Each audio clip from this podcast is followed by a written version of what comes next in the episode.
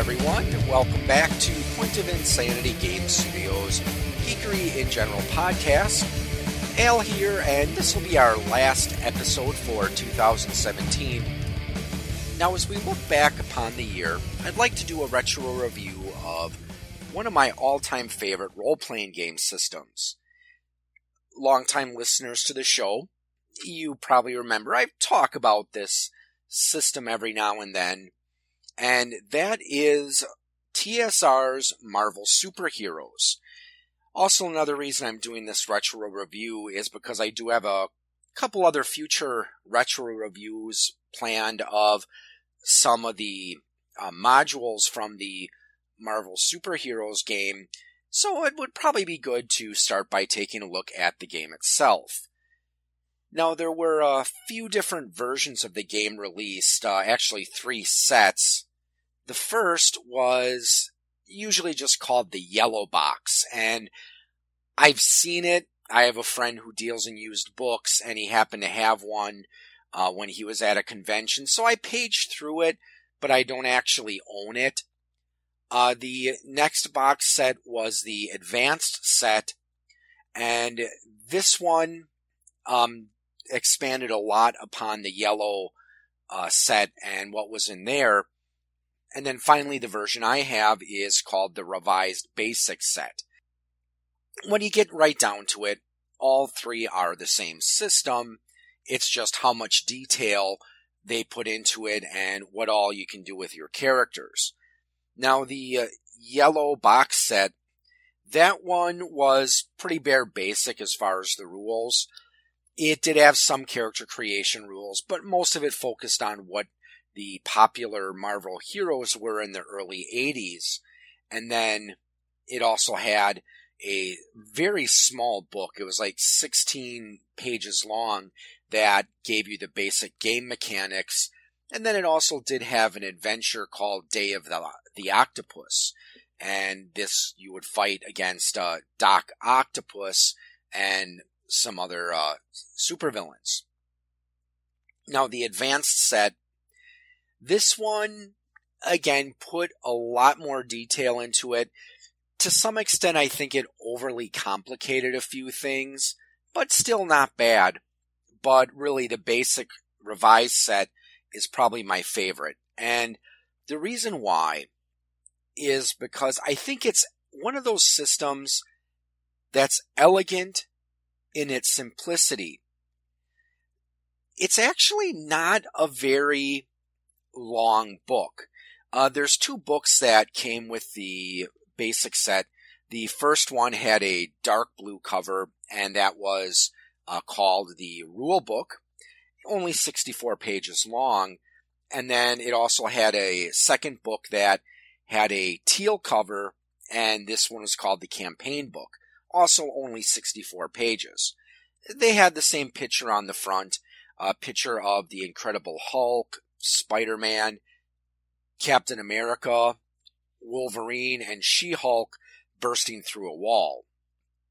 Now the campaign book, that had statistics for a lot of the popular superheroes from that particular era, as well as several of the supervillains, and then it had general NPC statistics like your innocent bystander, you know, a street thug, a police officer, and then several types of animals as well. The rule book contained just about everything else you needed to know.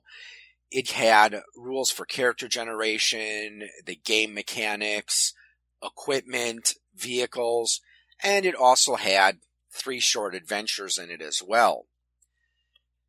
Now I don't have the full box set. I got mine loose off of eBay. Actually, pretty reasonably priced. I think it was only about 15 bucks. So less than $20 and that's one of the nice things about the basic set is if as unless it's like complete with the box, usually you can get it for a pretty reasonable price on eBay. Generally your used bookstores are going to charge quite a bit more for it. I have seen the advanced set at my local half price books, and I think they sold it for close to a hundred dollars. I would definitely recommend picking up the uh, the, the rules if you do see them at a price you can afford, because unfortunately I don't foresee this product coming back in print or in, well, let's just say legal uh, distribution with PDFs. Of course, the main problem being TSR uh, out of business, and legally, I'm not sure if uh, Wizards of the Coast would have rights to the game mechanics themselves. They probably do, I would guess. And then the the real big problem, of course, would be the licensing rights, as I'm sure, uh, since Marvel being owned by Disney now, if Wizards did decide they wanted to do a revised version of the set, eh, they would, I'm sure Disney would probably uh, ask for no small amount of money to uh, use the licensing for the, the various heroes and villains. Well, the basic set, in addition to the uh, two books, it included a couple of maps. One of them was a section of downtown New York, and then there was also another one that had a map of the interior of several buildings. It also had some cardboard cutout figures, you know, just little ones that you tape them up in like a triangle, and you know they had you know Iron Man and Captain America, and you know some of the the real staple heroes of the uh, Marvel superheroes universe. It also had some cutout cards as well. There was a sheet that had I'm wanting to say maybe about, well, actually, there were like four sheets. So I had about 40 figures there that, uh, you cut it out and on one side it had the, picture of the hero and on the back it had their basic game information. So that could actually be very helpful because let's say you have someone who drops by for just a game session and I have had this happen where someone at my, because I was running a Marvel campaign at my local uh, brick and mortar hobby store. And we had a guy, he showed up because his, he joined us for a, a session because his group was, uh, wasn't meeting that day. And, you know, he's, we had some time to kill. So we gave him, uh, the statistics for Captain America and, you know, he joined our group. Everyone else was using, uh, characters that they had created, which we'll be going into in just a moment. Now, uh, my, I'm lucky because with my set, while I don't have the cardboard cutout figures, I do have the character cards, though the person I bought it from, uh, didn't cut them up, so they're still intact. And then it did also include the two maps as well, and actually most of the Marvel's superhero adventures I've seen also had these big poster size maps as well. So, on to the game itself. Fans of this game usually refer to it as, or sometimes refer to it as, the FASERIP system, which is short for the, the seven statistics you have in this game. The first four are your physical stats, fighting, agility, strength, and endurance. And then the other three stats are your mental stats, reason, intuition, and psyche. Now, the first stat, fighting, this measures your character's combat training. And people like uh, Wolverine and Captain America very highly rated in this stat. So this uses, this is the stat you use if you're going to make a, a melee or unarmed attack. The second stat, agility, that is used when you want to dodge or get out of the way of falling things, and it's also used with missile weapon attacks and ranged attacks. So some of the characters that have higher ranking agilities, uh, that would be like, of course, Spider-Man, uh, Nightcrawler, and I believe Hawkeye actually has a pretty good uh, agility as well. Next is strength. So this is your physical power. It determines how much you can lift. It's also used if you're trying to burst your way through uh, something like a door or a wall. And it also uh, influences how much physical damage you inflict with melee and unarmed attacks. So obviously the, the heaviest hitter here would be uh, characters like the Incredible Hulk or the Thing. Next, endurance. This is your character's general stamina. And it measures things like if you're trying to exert yourself. It also comes into play when you're trying to resist things like poison and knockout gas. Uh, so Wolverine, uh, of course, has a really good endurance, uh, as does the Thing, the Incredible Hulk, and oddly enough, Magneto uh, also has a really high endurance as well, which I suppose makes sense. I mean, he's one of the major supervillains of the Marvel Universe, so it wouldn't be any fun if he was soft and squishy and could be taken out by a couple of sleeping gas grenades. So you add those stats up, and then that gives you your health.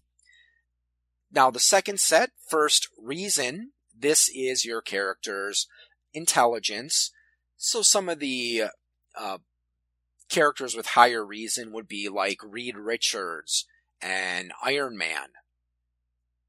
Next is intuition.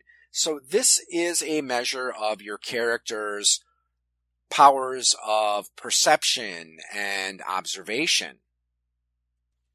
Generally, characters that either are investigators or have had uh, or had experience as being an investigator sometime during the course of their career, usually they have really high or uh, exceptional intuition scores.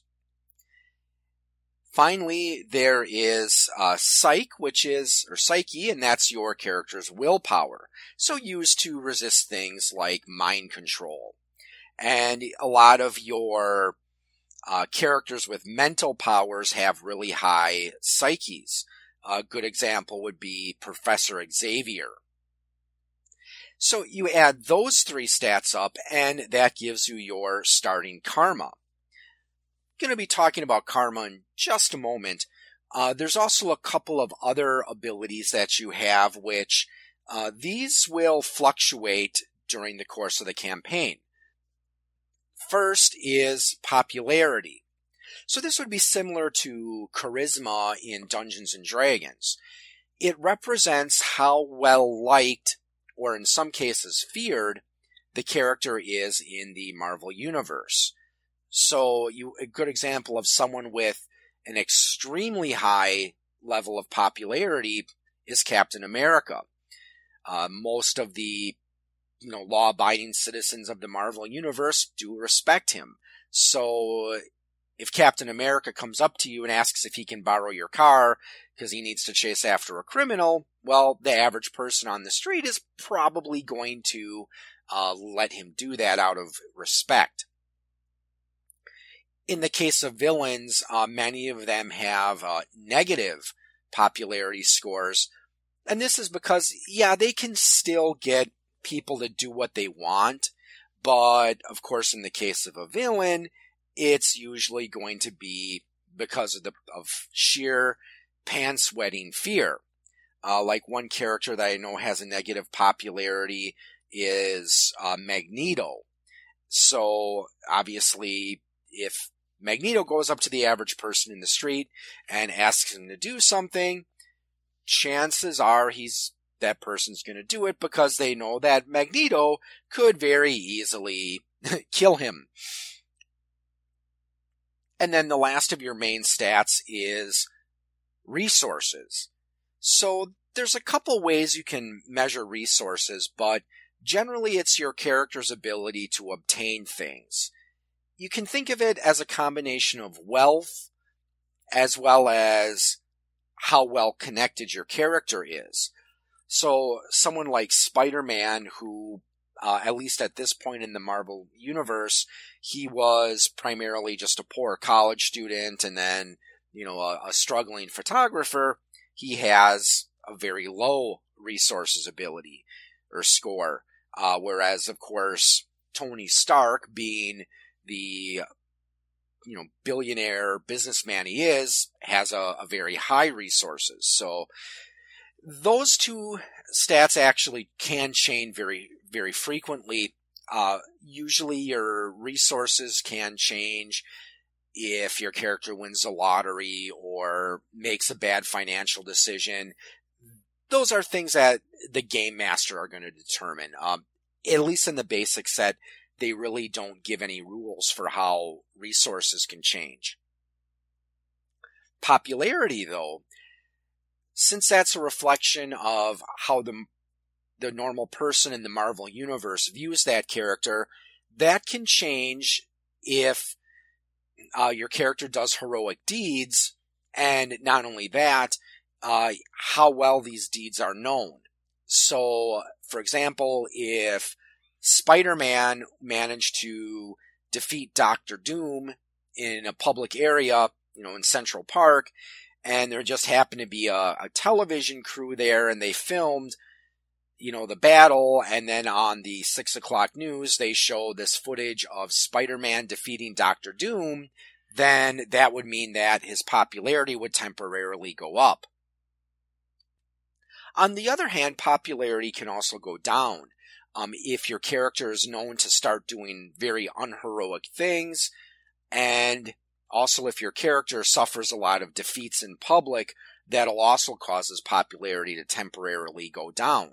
So just to use Spider-Man and Doctor Doom again, if Spider-Man gets his Spidey butt whipped by Doctor Doom, and again the TV news crew sees it, and it get, makes the evening news, poor Spider-Man is going to uh, lose popularity for a little bit.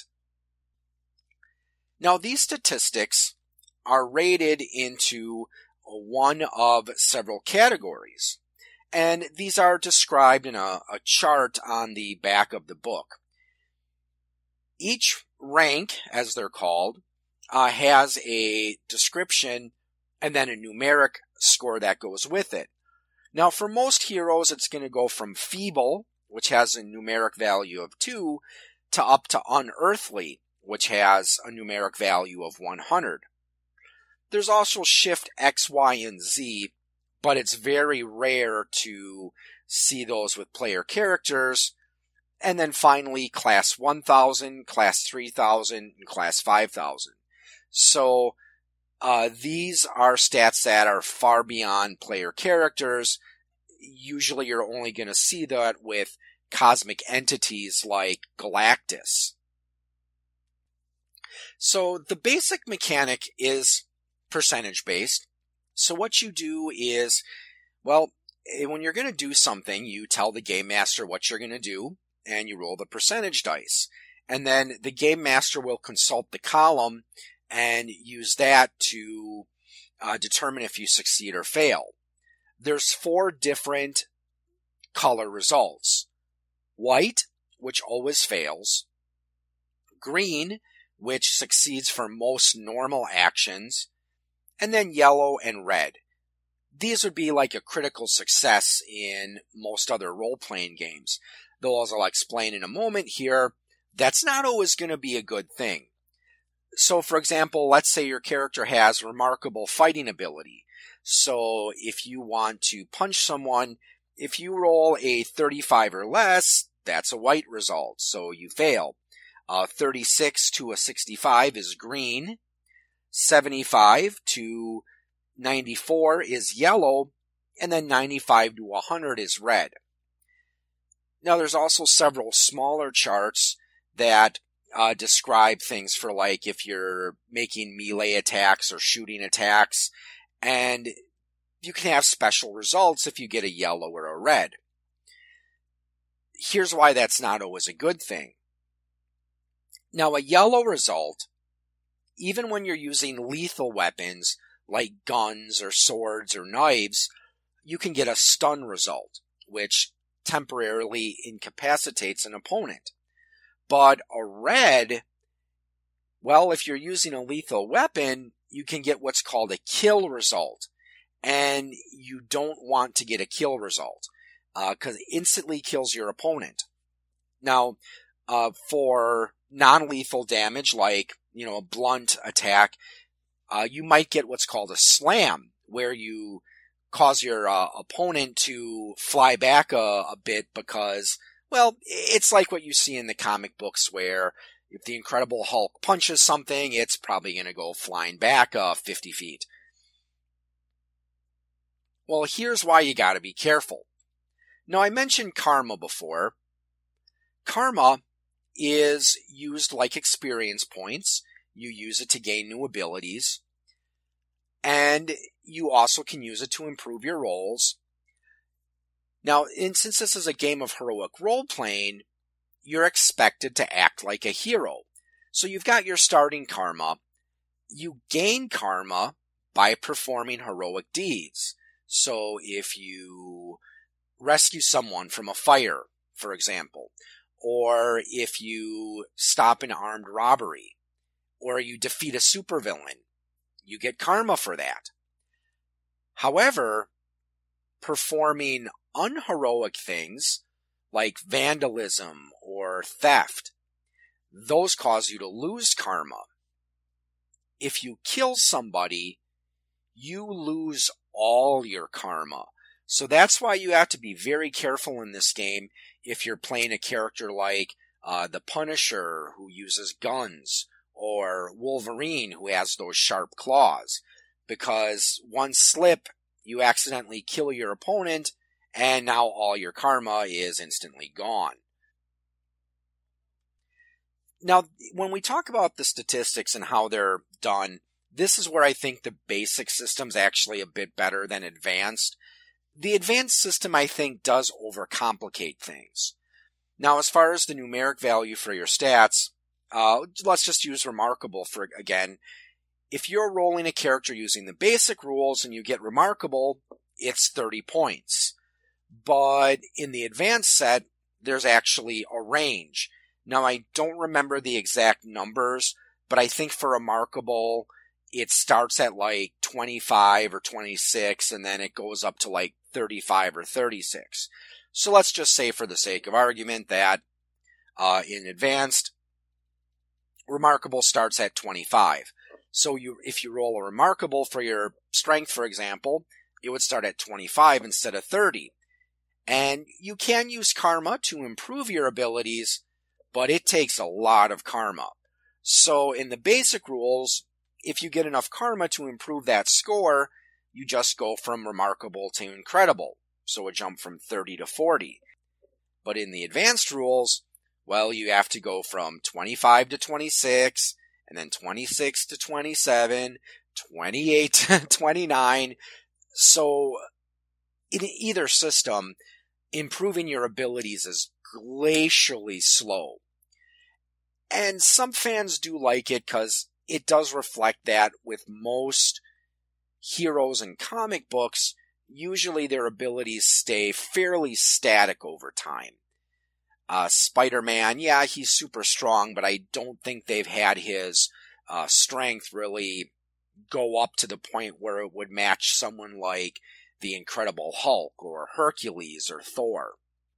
The other use for karma is to improve your rolls. And this is supposed to simulate the fact that heroes can succeed against almost impossible odds. So here's how it would work. Let's say that you're going to do something critical. You want to make sure you succeed. You can tell the game master before you roll that you're going to spend karma. And if you use karma to influence a roll, then you lose the number of karma needed to bring that result up to whatever you needed to succeed. Let's say your character has remarkable reason and you need to disarm a doomsday device. However, your character doesn't have any sort of ability in mechanics or machinery or anything that might help him disable a doomsday device. The game master might decide that you need a red result in order to succeed. So that means you got to get a 95 or higher. So yeah, you've got a 5% chance of success. If you fail, well, the world goes bye bye. So you're probably going to want to spend karma. So here's how it would work. Let's say that you roll a 70. Well, that you were 25 points short of making the roll, so you would lose 25 karma. On the bright side, you also disabled the Doomsday device, and you managed to save the world. So that in the long run would actually get you back uh, the karma that you lost, and then some. Now, what if you make the roll and you didn't need the karma? So let's say you rolled a 99. Well, you still always lose at least 10 karma anyway. But it still can be very helpful if you are in those critical situations. Well, after you've generated your character's ability scores, the next step is to choose your origin. And there are five different origins. And this is actually one of the things I do like about the uh, Marvel system here. You do have the option, of course, to choose whatever origin you want. However, uh, it also does include a table for random rolling, so if you're not sure what you want to play, you can always just, you know, roll it and let the dice decide. So the first is Altered Human. These are people that started out as normal people, but then got uh, bit by a radioactive spider or were exposed to gamma rays. This would be people like the Incredible Hulk or Spider Man. These form the bulk of heroes in the Marvel Universe. Next are mutants. These would be people like the X-Men who were born with their powers. Next are high-tech heroes, or some people also call them high-tech wonders. These are normal people whose powers come from the different gadgets that they carry. So, uh, well, even though he's a DC character, Batman would be a good example of a high tech wonder. Another type of high tech wonder is someone whose abilities come from a suit of armor. So that would be like Iron Man. Another example, the Punisher.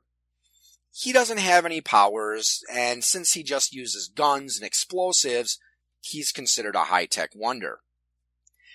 And there's also a special case and that would be the uh, uh, magic heroes. So someone like Doctor Strange. Technically, they're considered high tech heroes. It's just that they use magic for their powers instead of devices. Next would be robot. So that would be like the Vision. And finally, alien. Aliens is a blanket term for anyone who's not an earthling. So in this system, uh, Thor and Hercules and Namor the Submariner, all of them would be considered aliens. So each of these origins has its own advantages and disadvantages. Altered humans don't really have any disadvantages. Um, their main advantage is they get to raise one of their abilities, like their strength or their fighting. Uh, mutants, their main advantage is that they can increase the rank of one of their powers. On the downside, at this time in the Marvel Universe, and I'm not sure if they've changed it, but uh, mutants were generally feared and reviled by most of society. So their popularity started at zero and was much harder to raise. And for some reason, their uh, start on resources also was lowered by a rank as well.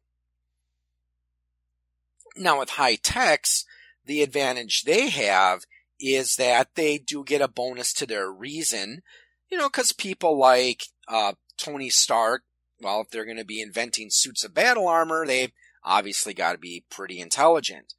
They also get a boost to their resources. On the downside, since they are normal people, they do have a limit to how high their uh, physical abilities can go. Now, if you roll body armor as one of your powers, then you also have the option to uh, make a suit like, you know, like Iron Man's uh, suit. And if you do that, it also gives you another bonus where you can roll to see if uh, your suit actually improves your abilities as well.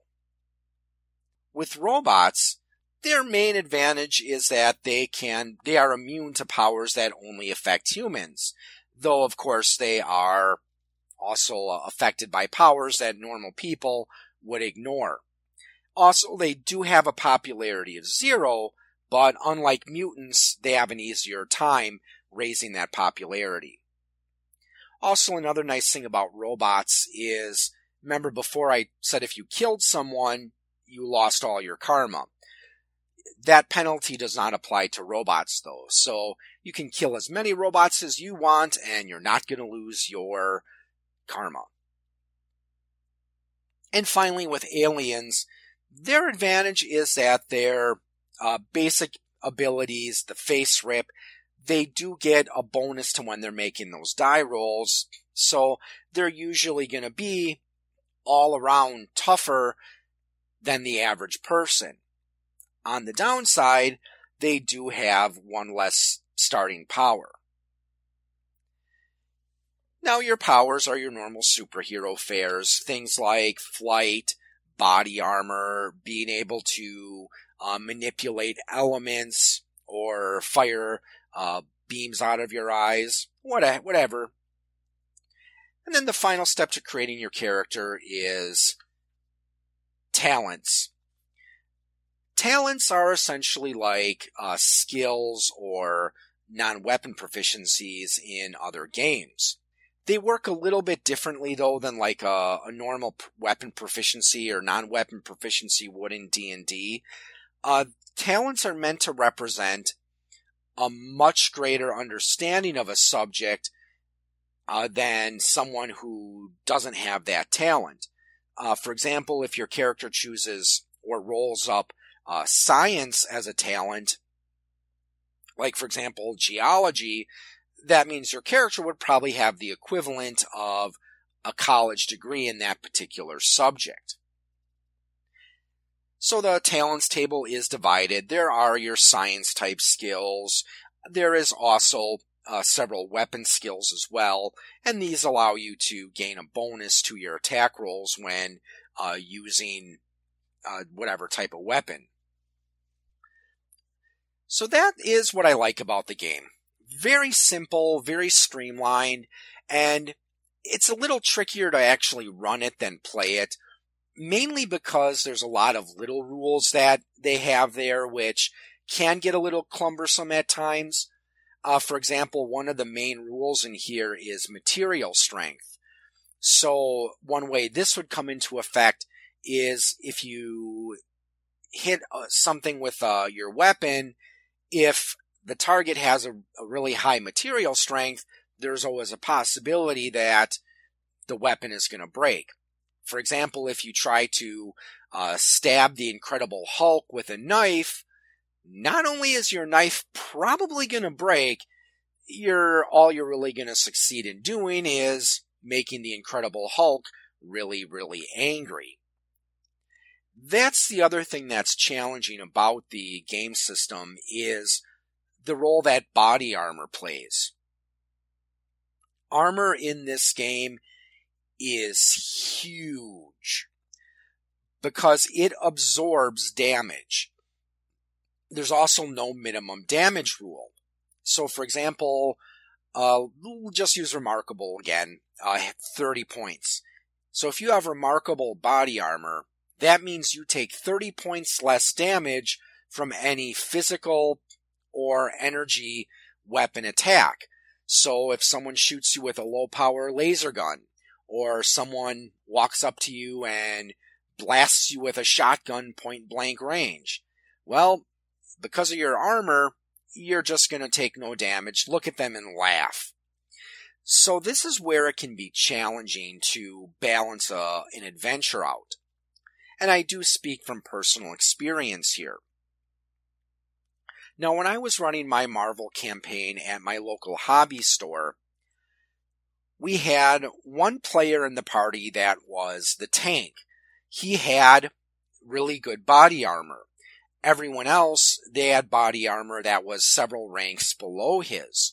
So the reason it was challenging is if I wanted to use physical damage against the party, well, if I had the enemies inflict enough damage that our tank would uh, actually feel threatened, then, well, that amount of damage would just squish the other party members. However, it does force you to get creative, because one thing you have to keep in mind is body armor only stops physical damage. It does not do anything against elemental damage or psychic damage. Just use the tank of the party that I was talking about before. We had one adventure we did where the characters ran into MODOK. I think that's how it's pronounced. Uh, basically, he's a big head with little arms and legs, flies around on a rocket chair. Uh, the name is short for, um, I think it's like modified organism designated only for killing. He's soft and squishy, but he has really powerful psychic abilities. He gets to do two psychic actions in a round, and he can fire mental blasts that inflict 50 points of damage each. Now, the tank of the party, he ran into MODOK, and MODOK won initiative, and boom, boom, hit him for 100 points of damage before he could do anything. Well, his body armor did not protect against that. So, needless to say, he decided that discretion was the better part of valor and turned and ran away. Now, another thing that makes running this system a bit challenging, though, is how a lot of the adventures were written. Most of the Marvel adventures that I've seen were written for specific characters in mind. Uh, for example, uh, one adventure I have, actually the one that has MODOK in it, uh, that adventure is called Lone Wolves. And it was written for Black Widow, Daredevil, Iron Man, and Power Fist. So of those four characters, uh, I believe Power Man is the only one that had any significant body armor. So now, in the case of my party, since everyone had, you know, some sort of body armor, I did have to up the damage a little bit because, well, Daredevil, for example, as I recall, he doesn't wear armor. So if someone hits him for 20 points of damage, that's going to be significant for him. But since my players at the time all had decent armor, that 20 points of damage wasn't going to be as threatening to them. Now, another thing about the system, which it's up to you whether you want to consider this a, a pro or a con. They do have stats for a lot of heroes. So certainly you can have a party consisting of Captain America, Wolverine, you know, Iron Man, and Colossus, no problem. But the character generation rules are actually really good. So chances are your players, if they have lucky dice rolls, could actually uh, make better characters than some of these established Marvel superheroes. Now, the downside to this is if you get less than stellar rolls, or if you are playing a high tech hero, that's really going to severely limit what type of enemies you can uh, logically be able to tackle. So let's say you cons- you are playing a party consisting of Punisher, Night Thrasher, and Daredevil. None of them really have any high damage weapons. So if this particular party were to run into the Rhino, well, none of them have enough strength or enough power to get through Rhino's body armor, which is uh, pretty pretty heavy duty stuff. Now, on the other hand, though, this will force the party to think creatively. So they may not be able to tackle Rhino head on. And let's be honest, not a lot of heroes in the Marvel Universe could tackle Rhino head on. So they would have to find ways to outsmart him. And considering, well, let's see, I know Rhino's not exactly, uh, he's not exactly a Reed Richards. Uh, I know his intelligence is pretty low. Uh, he had, well, actually his reason is good, so, uh, he's a little smarter than the average person. His intuition is only typical though, which is the average person. So in, in a case like that, you'd actually, uh, would have a pretty good chance of outwitting, uh, Rhino. So there you have it. A brief view of the Marvel Superheroes basic set. So I would definitely recommend picking up the uh, game if you have a chance. Uh, said usually the basic set is pretty reasonably priced on the secondary market. Uh, the advanced set usually goes for quite a bit more. And I'm not sure about the basic yellow box set. I don't see it very often, but it'll usually go for around the same amount of money that uh, the the basic set goes for, especially if it's in the box and all intact and in good condition. So I'd like to thank you for listening and have a good evening or morning or afternoon, whatever it is, wherever you are, and happy gaming and happy new year, everybody. You have been listening to a program from the Point of Insanity Network. Visit us at poigamestudio.podbean.com for more shows. Follow us on Facebook and follow us on Twitter at POI Game.